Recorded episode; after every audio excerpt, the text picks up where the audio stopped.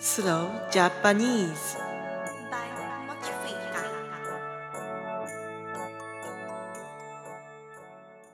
皆さん、こんにちは。Slow Japanese のあかりです。スウェーデンでは6月23から24日はミッドサマー、日本語で夏至祭でした。夏至とは太陽が見えるのが一番長い日のことです。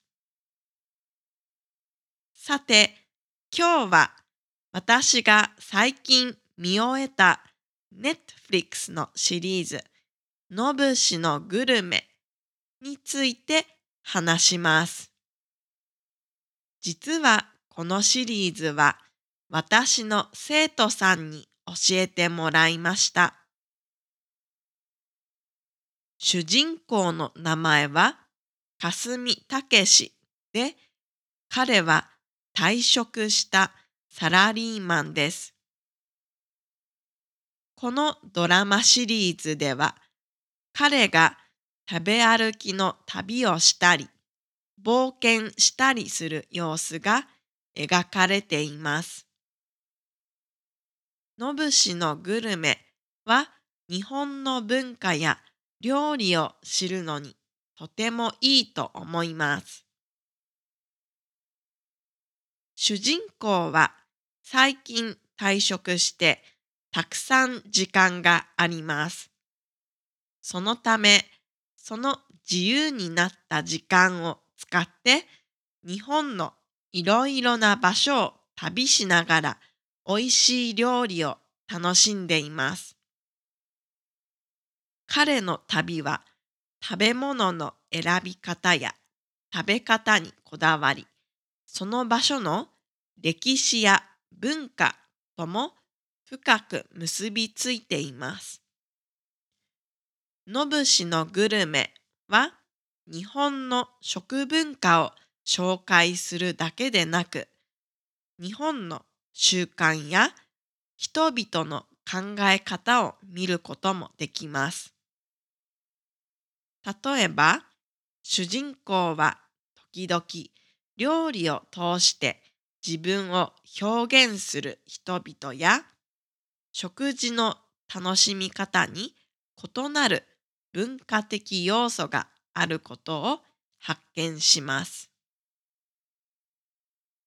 このシリーズでは日本の伝統料理や郷土料理も紹介されています。主人公が訪れる場所で提供される料理の美しさや独特な調理法に触れることで視聴者は日本の多様な食文化に興味を持つことができます。また主人公が他の人々と交流する場面もあります。